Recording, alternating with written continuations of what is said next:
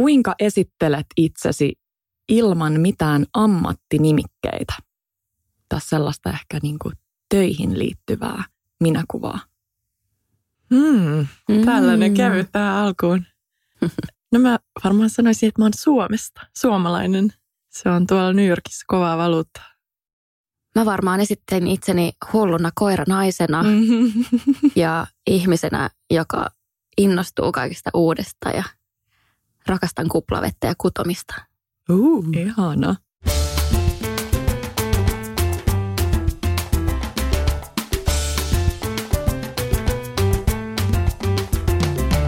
Hei ihanat ja tervetuloa taas Yes Girlin podcastin pariin. Tarkka korvasimmat ehkä kuulittekin, että tänään meillä ei olekaan studiossa mukana Adamaa. Hei terkut sinne viimeisillään raskaana olevalle Adamalle Tallinnaan. Vai onkohan se syntynyt jo? ei Nyt kun tämä niin. jakso tulee ulos. Jännät paikat. Mm-hmm. Mutta hei, meillä on mukana tänään eräs toinen mulle tosi rakas ihminen, mun pikkusisko Kiira jos kaikki ei tiedä Kiirasta, niin Kiira Korpi saattaa kertoa jollekin enemmän. Hei jee, ihanaa, että sä ehdit tulla tänne meidän vieraaksi tällä sun lyhyellä Suomi-visitillä. Niin, Mä hei, tiedän, että sulla on ihan hullu aikataulu Pyys. ollut täällä. No joo, nyt on kyllä kieltämättä ollut aika paljon, mutta tämä oli ihana, saatiin mahdutettua tämä just ennen tuota lentoa takas koti New Yorkiin. Katsotaan vähän, että mihin me tässä intoudutaan, mutta puhutaan ainakin – sellaisista aiheista kuin inhimillisyys ammattiurheilussa, uravaihdokset, yksilöllisyys, perfektionismi, ehkä henkinen hyvinvointi, menestys, epäonnistumiset, itsensä valmentaminen ja sitten tietty lasten ja nuorten liikunta ja ehkä se lasten ja nuorten hyvinvointi on ollut sulle tässä viime ajat tärkeitä aiheita. Mm.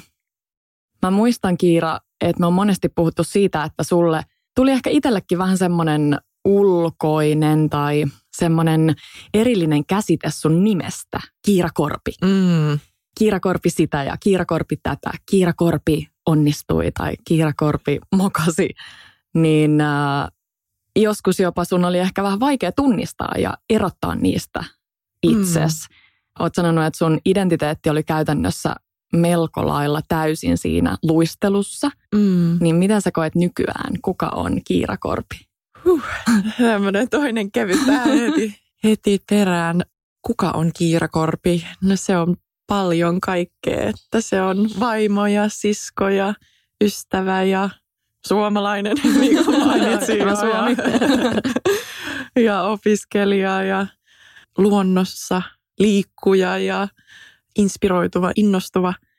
Mutta ehkä sitten se, jos mennään tällaiselle ihan filosofiselle tasolle, niin aika – vaikea määrittää sellaista ihmisen syvintä olemusta, että mitä se sitten on, että onko se jotain energiaa ja mitä tapahtuu, kun kuolee tämä fyysinen juttu mm-hmm. tästä, niin mitä jää jäljelle, en tiedä, mutta se on jännittävää välillä miettiä sellaista vähän syvempääkin.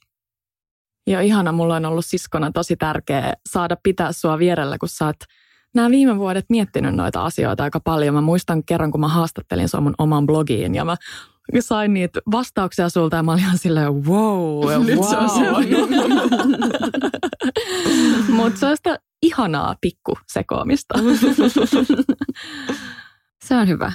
Joo. Pitää olla vähän hihuli. Niinpä, joo. Me tykätään hihuloinnista. Niin, niin. Ja en mä tiedä, onko se sitten loppujen lopuksi hihuli. Niin. Sitä ei vaan tule ajatelleeksi mm. tai niin paljon, mutta sitten toisaalta joku kuolema, se on maailman luonnollisin asia kuitenkin. Ja kyllä mä ainakin, en mä tiedä, miksi tämä nyt meni heti jokin kuolema puheeseen, mutta, mutta ehkä se on sellainen, mitä mä mietin yllättävän usein ja saan siitä jotenkin ehkä sellaista perspektiiviä ja, ja muuta elämään, että uskaltaa elää täysillä nyt. Mm, tosi monissa itämaisissa kulttuureissa puhutaan tosi avoimesti kuolemasta ja se on läsnä siinä mm. elämässä ihan lapsesta asti, mutta jotenkin täällä länsimaissa se on tabu, niin että siitä ei puhuta ja Niinpä. sitä pelätään tosi Niinpä. paljon. Niinpä. Joo, täytyy ottaa joku jakso sitten Mitä tapahtuu kuoleman jälkeen? Vai yes girl? Hei, jos sä saisit minuutissa kerrata sun luisteluuran alusta loppuun, niin miltä se kuulostaisi? Mä aloitin neljävuotiaana Petra, Petran, Petran innoittamana. innoittamana joo. Ja sitten mä kehityin nopeasti. Mä en ollut ehkä lahjakkain siinä heti aluksi, mutta sitten mulla oli se hirveä päättäväisyys ja tahto. Ja sitten joskus 90-vuotiaana mä olen pärjää hyvin ja 11-vuotiaana ekan kerran kisamatkalle Kroatiaan ulkomaille ja siitä se sitten lähti. Ja 16-vuotiaana EM-kisoihin, aikuisten EM-kisoihin, 17-vuotiaana olympialaisiin ja, ja sitten pikkuhiljaa Suomen kansa tiesikin, että kuka Kiirakorpi on tai ainakin urheilua seuraava yleisö. Ja no sitten ne vuodet tuli ja menestystä tuli, mutta myös se paine ja ahdistus siitä pärjäämisestä kasvoja sitten viimeiset vuodet olikin ehkä enemmän sellaista pakkomielteistä, kun oli vähän jäänyt koukkuun siihen menestykseen eikä tiennyt, mitä olisi ilman sitä luistelua ja muuta. Että mm. Olisi sellainen nousu ja sitten ehkä vähän sellainen lasku ja siinä välillä kaikkea siltä väliltä. Musta tuntuu, että sulla on käynyt tämmöinen lapsitähtisyndrooma. Vähän kuin mm. jollain Justin Bieberillä tai Britneyllä. että on tullut tosi suosituksi ja julkisuuteen tosi, tosi nuorena. nuorena. Niin, on se tosi haastavaa kyllä kelle tahansa, koska sen ikäisenä aivot niin. ei ole edes kehittynyt se rationaalinen osa aivoista täysin. Ja sitten se jotenkin ulkoopäin tulee se millaisena ihmiset sut näkee, niin ei se ole kyllä helppoa. Mutta hyvin sä oot pitänyt itse kasassa, koska ei ole tapahtunut Britneyä tai. Tai sitten on, mutta ne on ollut tällaisia privaateja. Petra voi kertoa behind the scenes. mutta siis toi on ihan totta, että jotenkin ulkopainon välillä jopa mun ja mä oon ollut niin lähellä, niin sitten sellaiset esimerkit, sä sanoit jossain sen, että sä oot muun muassa jättänyt vanhojen tanssit väliin, kun sä lähit olympialaisiin. Mm. Niin se, kun ajattelee itteensä, niin en mä olisi ollut kyllä niin kuin vanhojen tanssiaikaan niin kuin valmis mihinkään olympialaisiin. Tuollaiset esimerkit on mun mielestä hyviä ja kertoo siitä, että kuinka niin. nuorena sitten varsinkin just joissakin lajeissa niin on aika isojen paikkojen edessä. Niinpä. Joo, mä katsoin just sen Taylor Swiftin dokkarin ja siinä se sanoo, mitä nyt varmaan monet sanoo, että ihminen kun tulee nuorena julkisuuteen, niin se helpolla vähän niin kuin jäätyy sen ikäiseksi. Mm. Niin kyllä varmaan mullekin osittain kävi niin, että, että alkoi toteuttaa sitä imagoa tai sellaista, niin. mikä siinä tuli. Mm. Ja hei, pakko tähän väliin suositella kuuntelemaan Karle Hurttiikin keskusteluohjelmaa, jossa sä olit vieraana. Joo, se oli ihan se oli ihana ja aika pitkä kahden ja puolen tunnin setti. Mä itse tykkään kuunnella tommosia pitkiä podcasteja, jotka vaan jatkuu ja jatkuu ja jatkuu ja ei koskaan tiedä milloin ne loppuu. Niin suosittelen kuuntelemaan sen ja se löytyy myös YouTubesta. Joo, siitä saa hyvin kiinni vähän enemmän. Tässä oli nyt tämä Kiran ura minuutissa, niin siinä on vähän enemmän Karlen kanssa juttelua. Miksi sä luulet, että sä, kun puhuit siitä menestyksestä, niin miksi sä menestyit niin hyvin? Niin, sä tarkoitat sitä ulkoista menestystä, niin kuin kisamenestystä. Koska mä ainakin Sä nykyään puhun, käs, käsittelen mm, jo vähän sitä menestystä niin. eri lailla. Mutta... Tätä mä vähän tässä hain um, sulta. Okay. Mitä sä vastaat? Okei. Okay. No miksi mä menestyin kisoissa niin hyvin, niin on tietenkin se, että mä treenasin ihan hulluna ja olin tosi motivoitunut ja omistautunut pienestä pitäen siihen. Ja rakastinkin luistelua ja niitä kaikkia onnistumisia, että ei se nyt pelkästään tietenkään jotain kamalaa ollut. Ehkä sitten vaan loppuvaiheessa enemmän, kun oli niitä loukkaantumisia ja muita. Mutta tota, niin, miksi mä menestyin, se oli kyllä se, mutta nyt ehkä sitten uran jälkeen kokee olevansa vähän kokonaisvaltaisemmin menestynyt elämässä, kun on se sisäinen tasapaino tai ylipäänsä tasapaino elämässä ja tekee sellaisia aidosti merkityksellisiä asioita, jotka ei tyydytä vaan sitä egoa, vaan ehkä sellaista on yrittänyt seurata sellaista sydämen ääntä, joka on ehkä vähän hiljaisempi ja sitä pitää vähän niin kuin tunnustella, mutta se on myös jotenkin palkitsevampaa, kun seuraa ja toteuttaa sitä ja niiden omien arvojen kautta elämistä. Joo, musta on ihana saada tätä puhetta siitä, että se menestys ei ole vaan ne mitallit tai palkintosia tai muuta, mitä herkästi sä itse odotat itseltäsi ja sitten niin. vielä se niin, ulkoinen ja ympäristö. Ja... Jokaisella on ne omat. Sitten varmaan jollain voi olla se, että ajattelee, että no sitten kun mä saan tämän työpaikan tai mm. näin paljon rahaa tai ton talon tai lapsen tai koiran tai jonkun, niin sitten, mutta että eikä sillä, etteikö ne olisi tärkeitä mm. ja, ja merkityksellisiä, mutta ne yksinään ei tuo sellaista pysyvämpää onnea. Minä ja Krisalta vietettiin myös noita meidän nuoruusvuosia aika vahvasti urheilun parissa. Olette ehkä kuulmeen mm-hmm. aikaisemmassa jaksossa Krisalda balletin ja mä kans taitoluistelun. Onko sulla Krisalda sieltä jotain sellaisia tosi hyviä muistoja ja sitten toisaalta taas niitä huonompia? Minkälaisia ne on? No ehkä noin parhaimmat muistot liittyy just niihin onnistumisiin. Siitä tuli semmoinen ilmaisutapa itselle, niin kaikki esiintymiset ja myös kisat. Balletti on enemmän taidelaji kuin urheilulaji, mutta myös kisoissa. Niitä ei ollut siihen aikaan niin paljon kuin mitä se on nykyään. Minkä ikäisenä sä aloitit kisaa? Mä olin yläasteikäinen, Joo. mutta niitä ei, niitä ei ollut paljon siihen aikaan. Ja sit sä muutit Mä muutin, Saksaan. mä muutin 16-vuotiaana Saksaan tanssimaan ja sieltä ehkä tulee ne worst memories.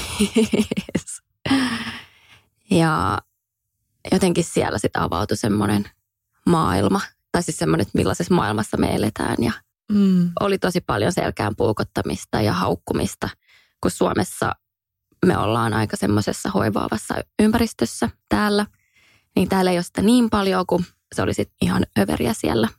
Oli saksalaiset ja venäläiset ja puolalaiset opettajat siellä. Joo, me tuossa ennen podcastia juteltiinkin, että meillä on nämä yhteiset haukkumanimet ollut niin kuin lehmä ja mitä muita. Venäläiset valmentajat kyllä aina keksii tosi eläinaiheisia Joo.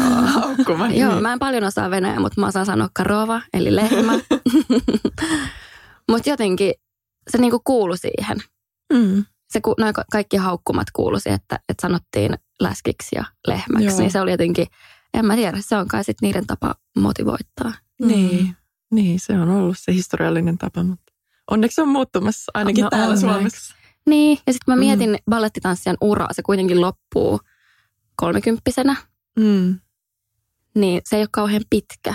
Niin mitä jos se olisi vähän positiivisempi se valmennustapa matka. Niin. ja matka, Mm. niin että voisiko se sitten, jos se olisi vähän lempeämpi, niin voisiko se olla pidempi? Mm. Hyvä kysymys. Mä luulen, että mulla ei voi ehkä sanoa uraks, mutta sen luisteluharrastuksen parhaat muistot tulee sieltä just sen niin kuin harrastamisen kautta. Mm. Mm. Et mä muistan, että aina oli kiva mennä jäähallille ja siellä oli kaverit ja se oli sellaista tosi, tosi, tosi kivaa.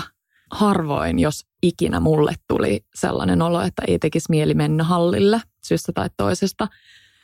Sitten ne huonoimmat, no mä muistan, että mä olin tosi kova jännittään. Oudosti tulee nytkin vähän semmoiset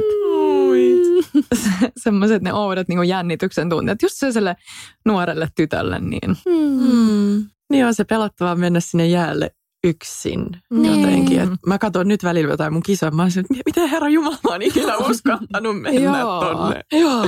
Ja mä oonkin sanonut, kun aika moni kysyy, että onko mä Kiiralle kateellinen sen urasta, niin mun on ollut aina tosi helppo vastata, että en yhtään. että se, se antoi mulle niin, kuin niin paljon se luistelu siinä mielessä, ja meidän äitikään sanoo, että kun mä olin niin superujo, niin sit se antoi vaan niin paljon just sen kautta, että sai sitä rohkeutta mm, ja huomasi, että mm. nyt mä pystyn menemään tänne yksin. Mutta mä muistan, että ne niin kuin jännityksen kokemukset, niin se ei ollut enää sellaista kivaa Joo. jännitystä, vaan vähän semmoista Voi ei. liiallista Joo. ja sitten, Ton takia sulla oli varmaan niitä vatsakipuja niin, niin. nuorena. No, ja oli, toi oli just yksinluistelussa enemmän kuin muodostelma. Joo, joo, joo. joo, ehdottomasti. Sitten muokkarivaiheessa mä luulen, että, jota mä harrastin siis mun vikan vuoden, niin mä luulen, että että sit oli jo päässyt vähän ton vaiheen yli. Että se Niin. oli enemmän se tosi niin kuin, no se kymppi V-vaihe joo. tavallaan tuo jännitys. Ja sitten mua on jäänyt mietityttämään se, että olisiko voinut jotenkin paremmin saada purettua niitä sellaisia epävarmuuden ja epäonnistumisen tuntemuksia siitä, että kun vaikka kaatu jäällä, niin mä muistan, että mä olin joskus ihan raivoissaan ja mä hakkasin sitä jäätä sillä Joo. terän kannalla ja sitten sieltä kimpossa sellaisia isoja jäälohkareita ja nyt kun mä mietin sitä, niin mä oon ihmeissäni. Niin onko se jotenkin sitä, että, että niistä ei vaan niinku puhuttu, että vähän sille jotenkin, en tiedä. Siis että sä toivot, että sä et ois, tai että tota olisi käsitelty vai mitä mietit? Niin, vähän, että mitä se kertoo, että mä niin. niinku siellä, niin, siellä niin. sit raivosin. Oliko se niin. Niin. niinku itselleni vai mä en tiedä, mitä mä siellä Niin, mä muistan kyllä mäkin tein tota jossain vaiheessa. Joo. Mutta mä jotenkin näen sen ehkä vähän eri lailla, tai mä luulin, että se on niinku pahaksi näyttää tunteita ja Joo. olla tommonen, niinku näyttää sitä pettymystä tai raivostumista, mutta nyt mä ajattelen, että se on toisaalta, ei nyt silleen, että siellä pistää ihan niinku jotenkin ränttäliksi. ränttäliksi ja häiritsee muita tai on epäkunnioittava, mutta jotenkin se taitoluistelus mun mielestä ja tuollaisissa lajeissa olisi kiva, että nuoret tytöt ja naiset myös saa näyttää mm. niitä tunteita, että et onhan se niin kuin, että jos nuori tyttö raivostuu, niin se on heti jotenkin vähän silleen, että tässä on nyt jotain väärää. Joo. Kun taas sitten pojille ehkä semmoinen niin kuin tollaiset negatiiviset tunteet tai semmoinen aggressiivisuus, niin se on paljon hyväksytympää, että Mm. Että en mä tiedä, mun mielestä sen toisaalta on ihan tervettä, että voi näyttää, että vitsi, tämä hyppy ei mennyt. Niin. niin. Mä sain nimittäin, mä en tiedä, balletissa on varmaan sama, että ei saa näyttää tunteita. Mä sain esimerkiksi palautetta mun olympiasuorituksen jälkeen, kun mä tein tämmöisen pienen, vähän niin kuin tällä kämmenellä vaan löin otsaan, niin se oli heti joukkuejohtaja silleen, että tollasta ei ikinä saa tehdä, että, että ei saa näyttää tunteita. Ja mä ymmärsin sen silloin, mä että niin totta kai, että mä mokasin, mutta nyt mä oon silleen, no sittenhän se niin kuin tavallaan ottaa sitä inhimillisyyttä pois siitä. Mm. Kyllä meillä oli paljon itkuja ja raivareita kulisseissa. Ja se jotenkin kuului siihen maailmaan. Jos sä mokasit ja sä et ollut pahoillas, niin kyllä sekin sitten ehkä kertoi jotain. Mm. Että ehkä balletissa se mm. on ollut hyväksyttävämpää. Ei tietenkään mm. lavalla, mutta, mm. mutta siellä niin. kulisseissa. Mm. No sitten, oliko se Kiira vuosi 2015, kun sä sitten teit sen lopettamispäätöksen? Joo. Ja sen jälkeen sä kirjoitit kirjan, Ehjäksi särkynyt. Tai Jere Nurminen kirjoitti sen, mutta mun, mun elämänkerta, joo. Just näin. Mitä sä halusit sillä kertoa? Tai edelleen Niin, haluat? no siis mun tarinan niin avoimesti, kun mä siinä vaiheessa sen pystyin kertomaan. Ja tarkoitus oli vaan ehkä avata sitä sen yksilö huippuurheilijan elämää ja mitä, mitä kaikkea se niin kuin pään sisäinen maailma sisältää. Että kun maailma näkee sen glitteriä ja kimalteen ja kisasuoritukset ja hienot hypyt ja hymyt ja kaikki, mutta että mitä se sitten siellä pään sisällä voi olla, niin sitä mä halusin avata. Mikä oli sulle henkilökohtaisesti parasta palautetta siitä kirjasta? Mä oon saanut kyllä niin paljon ihanaa palautetta ja, ja mulla on ollut niin kuin silmiinpistävää, että moni, moni palaute on alkanut silleen, että, että mun on pakko tulla sanomaan kiitosta, että, että mä en yleensä kirjoita, mutta nyt mun on pakko jotain sanoa, että, että ihmiset on pystynyt samaistuun, varsinkin naiset ja tytöt. Kyllä mä oon saanut pojilta ja miehiltäkin jonkun verran, mutta paljon vähemmän.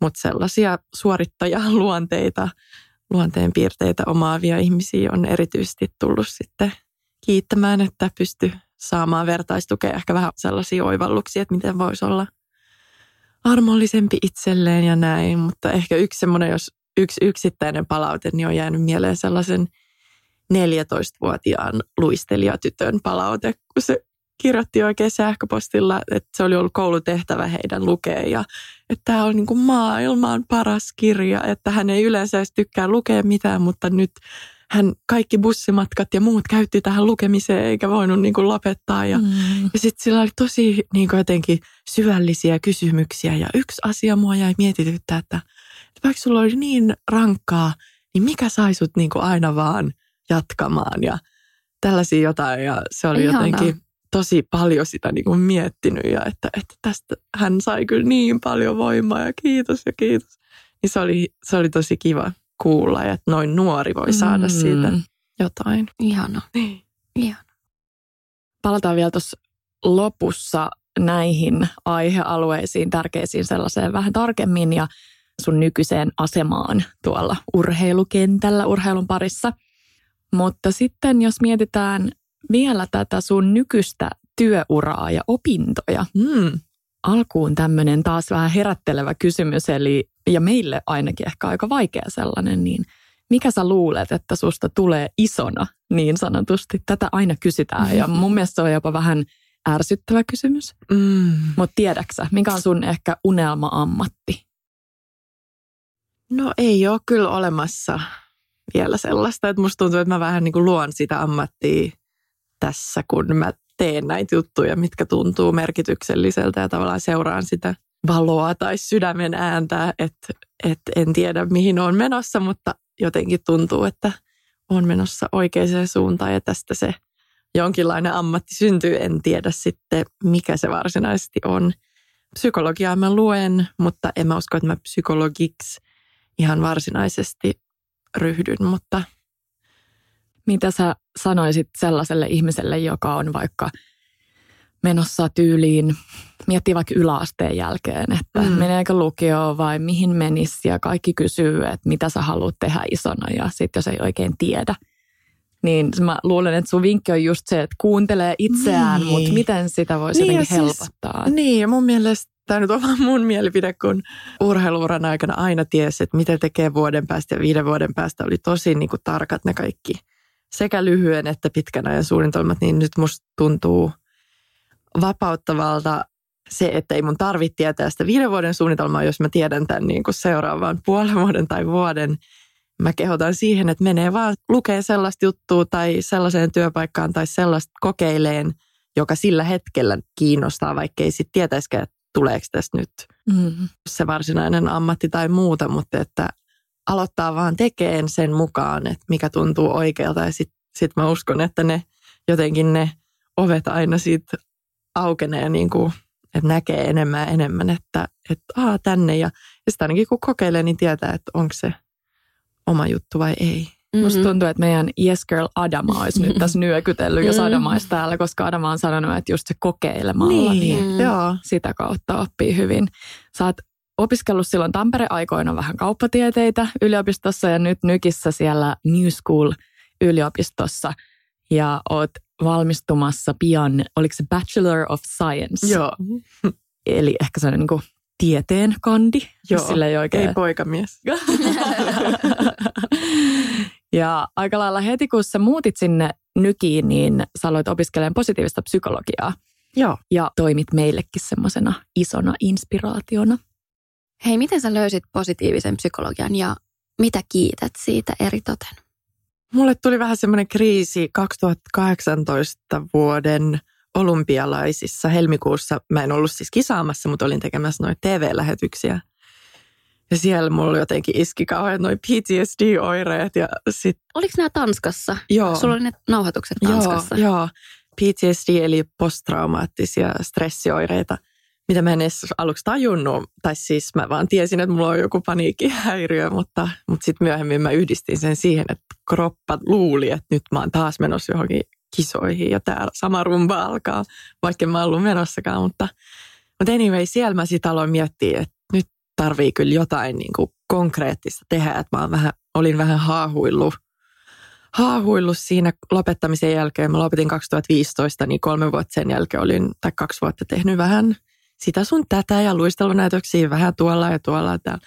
Toisaalta kivaa, mutta sitten puuttu vähän semmoinen niin kuin juurtuminen ja konkreettinen aikataulu ja tekeminen, niin sitten jostain varmaan Instagramissa tuli vastaan tuon Rosa Nenosen jotain Aa. juttuista. Muistin, että ah, Rosa on käynyt tuon positiivisen psykologian kurssin nykissä just. Ja sitten mä otin selvää ja puhuin Rosan kanssa ja sitten meni siihen. Ja kyllä se on antanut tai antoi tosi paljon – etenkin siinä vaiheessa, kun oli vähän hukassa sen oman itsensä valmentamisen kanssa ja sen elämän kanssa, että miten mä nyt mittaan, että onko mun elämä hyvää tai onko mä menestynyt, kun ei ole mitään niitä ulkoisia mittareita, mitä on aina tottunut käyttämään siinä niin kuin arvioinnissa, niin siinä se oli tosi hyvä ja sitten muutenkin sinne nykiin se oli tärkeää, että mä sain sieltä enemmän kavereita ja jotenkin juurrutin itseni sinne paremmin.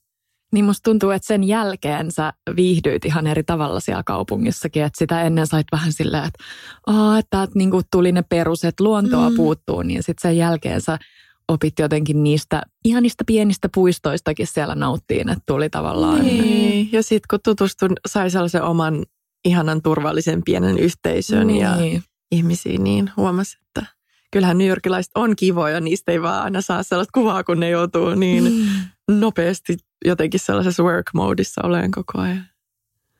Minkälaista on hei opiskelu New Yorkissa versus Tampereella? Manse. Manse. No siis No mähän opiskelin kauppatieteitä Tampereella vasta sitä niin kuin alkuvaihetta, että sellaisia massaluentoja enemmänkin, että en ihan voi verrata täysin. Mm. Ja sen lisäksi mä en ollut siitä kauppatieteestä mitenkään erityisen inspiroitunut, että se oli vähän sellaista niin kuin pakkopullaa enemmän tai vähemmän.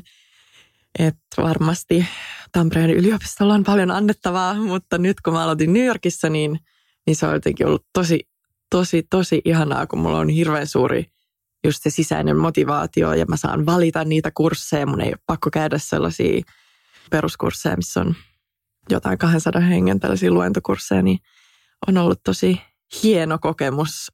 Tuommoinen yliopistokoulutus, joka tuntuu siltä, että se on aina jotenkin kauhean sellaista rajoitettua, niin mulla on aivan täysin päinvastainen kokemus. Mä oon saanut pelkästään oikeastaan sen oman intuition ja fiiliksen mukaan valita niitä kursseja, yhdistellä ja tosi pienissä ryhmissä opiskella ja haastaa itseäni ja oppia tuollaisen, no ei englanti nyt uusi kieli, mutta se, että mä pystyn kirjoittamaan sitä hyvin ja ilmaiseen itseäni paremmin, että mä oon ottanut kaiken maailman ihme näyttelijäkursseja ja oh, buddhalaisuuden ja koodaukseen ja ties mitä kursseja, mutta tämä on vaan tuntunut sellaiselta hyödylliseltä. Ai vitsi, siis toi kuulostaa ihan meidän koululta. Niin. No niin, yes girl school. oh. Mutta siis toi on nimenomaan se ihana ja täytyy jotenkin ajatella se niin, että tosi tärkeää ja kunnioitettavaa, että sulla on tollainen kokemus, kun siellä kuitenkin maksetaan siitä koulusta aika paljon, että Suomessa Niinpä. se ehkä jotenkin se ilmainen koulutus on niin uniikkia maailman tasolla, että, että se on niin hieno, hienon hieno asia, niin sit niitä ei siinäkään mielessä voi ihan mm, verrata. Ei niin. Mutta just toi, että sä oot niinku tyli intuitiolla saanut valita niitä kursseja. Siis herra jästä mä joudun käymään niitä jotain ihan ihan jotain niin kuin ihmekursseja, mitkä ei kiinnostanut mua yhtään, mm. mutta sitten vaan ajattelee, että tämä kuuluu tähän mm-hmm. ja kaikkien pitää tietää tästä ja tästä mm-hmm. hieman. Niin. Mutta ei ne kyllä mulle antanut niin. ihan hirveästi. Että vaikka täytyykin mennä sen, etkä saa varmasti pelännyt sitä sun mukavuusolojen ulkopuolelle menemistä päinvastoin, mutta silloin kun se on saa tehdä itse niitä valintoja, niin se motivaatio pysyy siellä niin paljon paremmin. Niin pysyy. Ja sitten ehkä kun mä oon kolmekymppinen, niin mä niin. jo tiedän, mitä mä haluan. Että en mä tiedä, olisiko mä silloin 19-vuotiaana niin. Tampereella osannut valita edes niin. sen intuition mukaan. Että mä olisin vaan halunnutkin, että niin. ihmiset niin. määrää, mitä mä teen. Niinpä. Mä olisin tyyli valinnut jotain, mitä mun kaverit niin, niin. Eli ei voi verrata. Ei voi. ei voi Mitenkään. verrata. Nyt sä jatkat niitä opintoja siinä samassa koulussa maisterivaiheeseen. Mitä sä sieltä odotat eniten? Eli psykologiaa, eikö niin? Joo, psykologiaa. Mä en nyt ole vielä oikein selvillä, että, että mitä, mitä mä siltä odotan, mutta kyllä mä sitä niin tutkimuspuolta enemmän havittelen kuin vaikka sitä kliinistä psykologin työtä, mutta se jää nyt nähtäväksi. Mikä on ollut haastavinta sun työuran vaihdoksesta ammattiurheilijasta opiskelijaksi? No varmaan se niin kuin itse itsensä valmentaminen niiden omien arvojen ja sen sisäisen motivaation kautta. Että kyllä se oli haastavaa, kun ei tule sieltä ulkoa päin mitään aikatauluja tai tavoitteita tai muita, eikä niitä halunnutkaan oikein ottaa, niin sitten sen etsiminen, että onhan se työtä, mutta se positiivinen psykologia kyllä auttoi siinä. Mä voin vaan jotenkin kuvitella, että miltä toi on tuntunut, koska mulla on siis sellainen ihan niin kuin vähän typerä esimerkkikin siitä, että mä olin pitkään aivan hukassa, että mitä tehdään kuntosalilla, kun joku ei ole niin kuin sanomassa, mm-hmm. että nyt teet näin ja nyt teet nämä punnerukset. Mm-hmm. Sitten mä menin sinne ja sitten mä aina kattelin niitä jotain ja niin kuin loppujen lopuksi mä en oikein tehnyt mitään, koska mm-hmm. ei osannut, kun joku ei sano. Niin, niin, niin. ehkä vähän tyhmä esimerkki. Ei, mutta kun just hyvä. Niin, niin. Tuolla alussa mä mainitsin, että sivutaan aiheena myös perfektionismia ja moni ehkä kokee sitä jollain elämän osa-alueella, mutta sulla se on ainakin ollut vahvasti läsnä monessa mielessä, että sä olit aina niin kuin sen lisäksi, että sä panostit täysillä siihen luisteluun, niin sä olit myös täysillä koulussa ja oli ne 9,9 keskiarvot ja niin, sä puhut tästä aika avoimesti sun kirjassa ja mulla tuli siitä jotenkin itselle sitä lukiessa aika semmoinen ahdistunutkin olo, että miten mä en tai miksei me sun läheiset ole kyseenalaistettu jotain niitä toimintatapoja vähän ehkä reippaammin. Ja nyt jos joku kuuntelee siellä ja miettii, että no, että eikö perfektionismi on vaan ihan hieno luonteenpiirre, niin ehdottomasti siinä on paljon hyvääkin, mm. mutta se saattaa myös aiheuttaa esimerkiksi sellaista tosi isoa riittämättömyyden tunnetta. Mm. Varmaan tunnistat. Mm. Ja ylipäänsä varmaankin ne seikat, miksi mäkään en osannut puhua sulle, oli sitä, että, että se oli sellainen normi, että heikkouksista ei nyt oikein puhuttu niin. ja ollaan kunnollisia ja vahvoja ja voimakkaita ja urheilijana siinä tsemppaavana perheenä siinä kuplassa vaan eli niin vahvasti ja yritti vaan katsoa silleen nyt tästä eteenpäin, eteenpäin vaan. Niinpä. Tuohon perfektionismiin siis sehän myös niin taitoluistelu lajina ajaa siihen, että, että varmasti mulla oli jotain luontaistakin sellaista, mutta, mutta kun mä kuuntelen vaikka maailman parhaita taitoluisteluita, esim. Yuzuru Hanui, joka voitti täällä Helsingissä 2017 vuonna maailmanennätyspisteillä maailmanmestaruuden ja kaikki oli aivan, että on niin kuin jotain maailman hienointa, niin hän sitten siinä haastattelussa sen maailmanmestaruuden jälkeen, hän oli silleen, että no, että onhan tämä kiva, mutta että kyllä harmittaa, kun mä kaaduin lyhytohjelmassa tai tein jonkun virheen, että, että siis toi niin kuin silleen herätti. Sama tai... asia kuin sulla siellä joo, Moskovassa, jo. jossa mäkin joo. olin kisoissa mukana ja joo. sä voitit sen. Mä voitin ja sitten mä että ei helvet, niin kuin, kuitenkin niin kuin, paransi mun ennätyspisteistä vaan kolmella pisteellä. Mm. Et, mutta et kyllähän toi on niin kuin varmaan, ja mä muistan esim. Markus Grönholm, rallikuski, on sanonut ihan samaa, että vaikka se voitti, niin se oli aina silleen, että no, olisi se aika nyt voinut olla vähän parempi tai jotain. Mm. Että kyllähän niin kuin huippuurheilu, kun yritetään aina vaan parempaa, parempaa, parempaa, niin sitten se mikään ei riitä melkein koskaan. Että, ja varmaan yhteiskunnassa muutenkin, tota, mutta, mutta joo, kyllä mä itse havahduin ja eilen itse asiassa, kun mä olin tuolla eduskunnan liikuntaneuvostossa juttelemassa, niin yksi kansanedustaja tuli sitten siinä sen juttelun jälkeen, että hei, että kiitos, että mun vaimo, vaimo halusi kiittää sua, että, että se luki sen sun kirjaa ja sille jäi mieleen se sun erityisesti, tai että se samaistui tällä suorittajan luonteena ja jäi mieleen se, kun sä teet perfektionistitestin. Ja sitten mä en siinä, mä en jotenkin siinä testissäkään antanut itselleen niitä vaan, että mä ajattelin, että mä en ole tarpeeksi hyvä ollakseni perfektionisti tai tarpeeksi täydellinen. Niin, oliko siinä kirjassa joku tyylin epäpätevä perfektionisti joo, joo, niin kuin joo, ajatus? Joo, niin Ihan hullu. sanoo, että hänen vaimonsa kiittää siitä. Oh, ihana. Mutta onhan siitä myös se pois oppiminen. Mä tiedän, Griselda, niin. sulla varmaan on samaa. On kyllä. Ja sitten vaikka se baletti on jäänyt kauan sitten, niin sitten jotenkin se on jäänyt päälle sitten elämässä muissa elämän osa-alueissa. Ja jotenkin niin kuin se negatiivinen vinoma on vaan niin iso.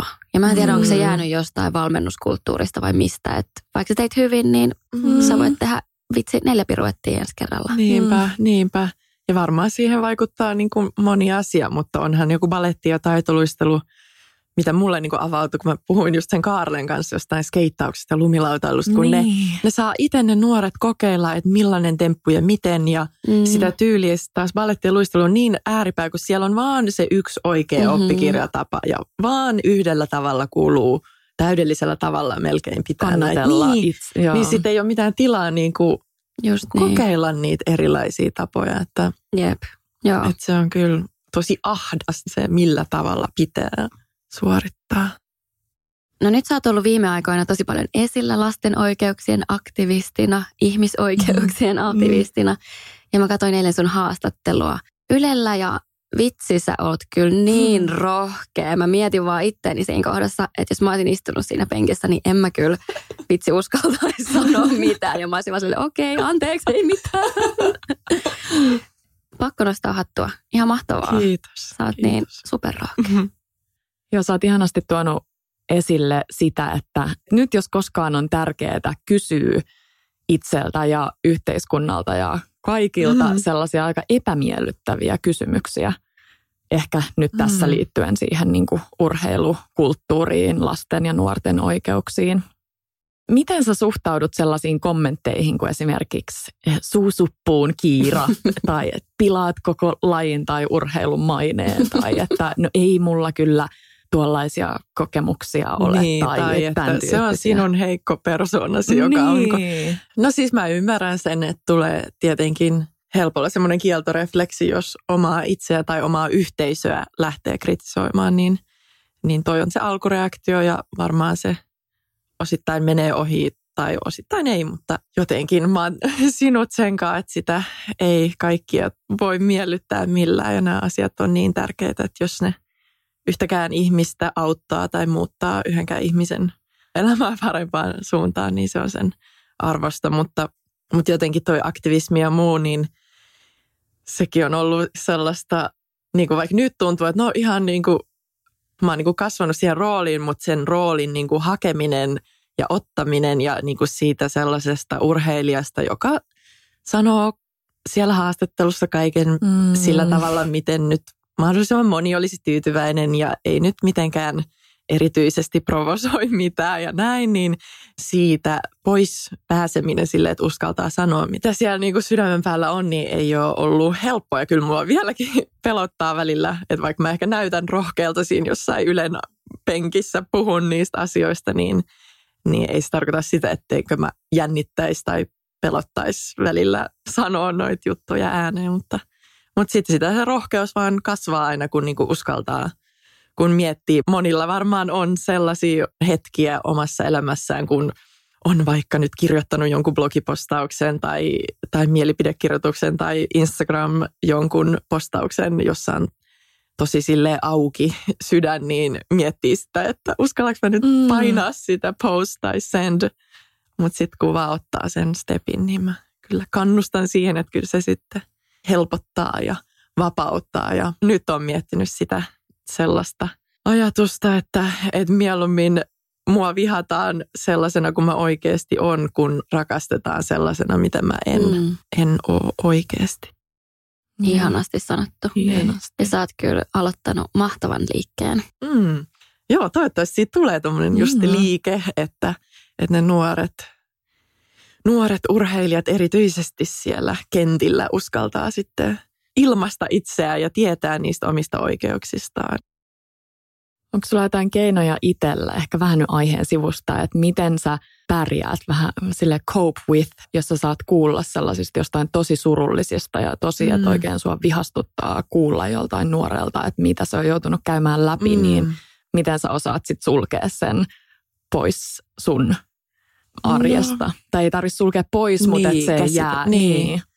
No siis mä, mä itken tosi paljon. Hmm. Että se on semmoinen mun tapan purkaa – että mä ihan tietoisesti menen vaikka kävelee jonnekin luontoon tai kirjoitan päiväkirjaa, niitä ajatuksia ja, ja siinä saattaa sitä itkua tulla. Tai suihkussa on myös kiva itkeä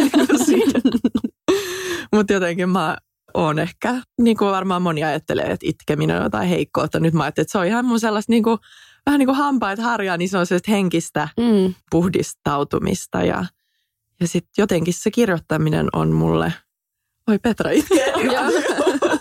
Mä en pysty katsoa Petraa, kun mä alkaa itkettää. Joo, me ollaan Grisaldon kanssa kyllä sellaisia it- itkiöitä. Me, me kyllä puhutaan kans ton niin. puolesta. Että. Mm. Ja sitten kyllä mä ihan myös ammattiapua edelleen niin. tota, käytän, että käyn tuollaisessa terapiassa, joka yhdistää vähän tuollaista länsimaista ja itämaista hommaa. Oh, Hei, mielenkiintoista. Kerro lisää siitä.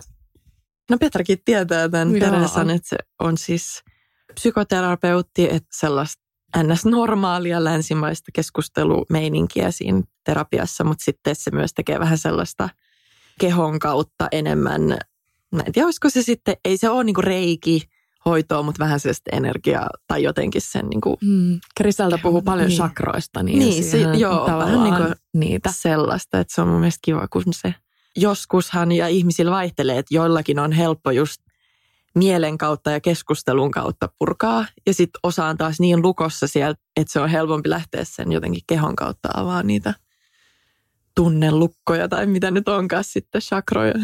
Mielenkiintoista. Joo, joo. Ja kuulostaa toimivalta konseptilta, että yhdistää just niin, mm. joo. itämaista ja länsimaista. Kyllä. Mm. Sitä Yes Girlit toivoo lisää vielä. Sä olit nyt Suomen visiitillä, jotta pystyt käymään puhumassa just tosi paljon eri tahojen kanssa, eri asiantuntijoiden, mm. tutkijoiden ja myös lasten ja nuorten kanssa. Mm. Ja olit, niin kuin mainitsit, siellä eduskunnassa ja Suekillakin puhumassa, niin jäikö sulla joku tästä visiitistä nyt päällimmäisenä mieleen? Tuntuu, että ei ole vielä jotenkin ehtinyt integroimaan, kun on mm. niin paljon mm. tapahtunut niin lyhyessä ajassa. Että musta tuntuu, että mä olisin ollut täällä kolme viikkoa, kun on niin intensiivisesti tehnyt, mutta, mutta ehkä sille semmoinen niin kuin yleinen innostus, että nämä asiat menee eteenpäin ja näistä puhutaan ja muuta. Että vaikka siellä niin kuin tietenkin nämä vanhat rakenteet ja muut on niin kuin hitaita muuttumaan ja se kulttuuri, mutta kuitenkin, että ei vielä pari vuotta sitten en mä olisi voinut kuvitellakaan, että mä jonkun urheiluministerin kanssa tuolla A-studiossa puhun jostain tällaista asioista tai että on niin kuin ihan yleisessä tietoisuudessa, että ehkä silleen tarvii muistaa niin kuin juhlistaa sellaista, vaikka välillä tuntuu, että se matka on vielä kauhean pitkä, niin kuin onkin, mm. mutta täytyy olla tyytyväinen siihen, missä on jo. No todellakin ja mun mielestä on niin ihanaa, että sä haluat käyttää sitä sun ääntä niiden lasten ja nuorten hyväksi. Mm. ei tässä ole nyt niinku susta itsestäsi kyse, niin. Vaikka sullakin oli niin. kaiken näköisiä niin. kokemuksia siellä uralla, mutta että se pystyisi niiden myötä, niiden kautta sitten jutteleen niiden lasten äänellä niinpä, tai käyttämään ääntä niinpä, heidän koska äänenä. Ei niillä nyt ole mitään ammattiyhdistystä, joka puolustaa mm, niiden niin. oikeuksia tai muita.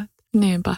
Mutta se on hienoa, että on paljon aikuisia ja lapset itsekin on mun mielestä niin valveutuneet nykyään, että kyllähän esimerkiksi ilmastopolitiikassa on mm, ne nuoret, jotka yep. tosi paljon vetää sitä hommaa. Se on vähän sen, sellainen mun unelma, että myös siinä urheiluhommassa niin ne lapset ja nuoret itse on silleen, että hei, että tollainen peli ei vetele, mm. että kyllä me tiedetään niin kuin, niin. mitä oikeuksia meillä on ja näin. Mm. Et voisi sanoa, mulla jäi siitä eilisestä haastattelusta just mieleen ne esimerkit, että kuinka seitsemänvuotiaalle – jalkapalloilijoille sanotaan, että sä oot ihan surkea niin. ja meillä olisi paljon parempia. Tai jollekin 12-vuotiaalle tytölle vaikka sanotaan mm. tosi kurjasti jostain kuukautisista tai jostain niin. muusta epäasiallisesta. Saatika siitä, jos mennään siihen niin kuin henkiseen niin. väkivaltaan, seksuaaliseen häirintään tai niin. muuhun, niin on se niin kuin tosi syviä, syviä asioita.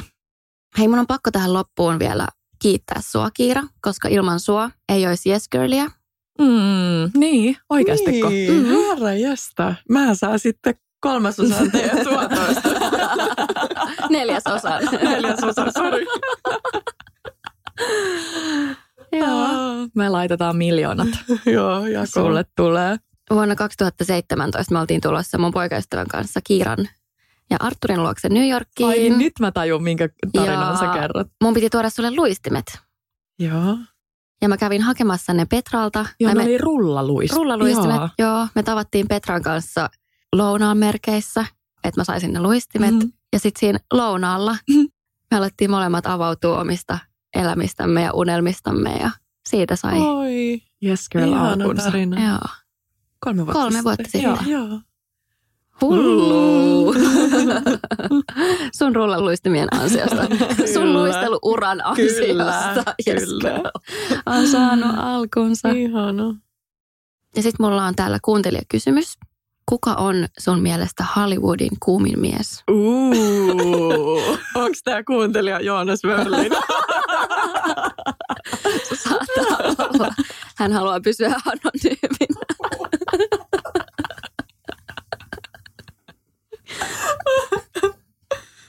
Ketä siellä nyt edes siis liittyy vahvasti päivän aiheisiin. Tämä loppukaneetti. Mm, ketä siellä nyt oikein onkaan? No nyt tulee ihan ekana mieleen tässä niin kuin, miten ikääntyminen voi tehdä terää jollekin. Esim. Brad Pitt on mun mielestä vaan tullut paremman näköiseksi mm. tälle niin kuin ikääntyessään. Äh, mutta en mä tiedä, onko se nyt sitten se kaikkein kuumin, mutta se nyt tuli aikana mieleen. Tässä just kun sitä Oscar-gaalassa ihailin. Mä yhdyn tuohon. Munkin mielestä Brad on jotenkin, se oli ennen semmoinen söpö. söpö. Nyt se on semmoinen charmantti, kome. Joo.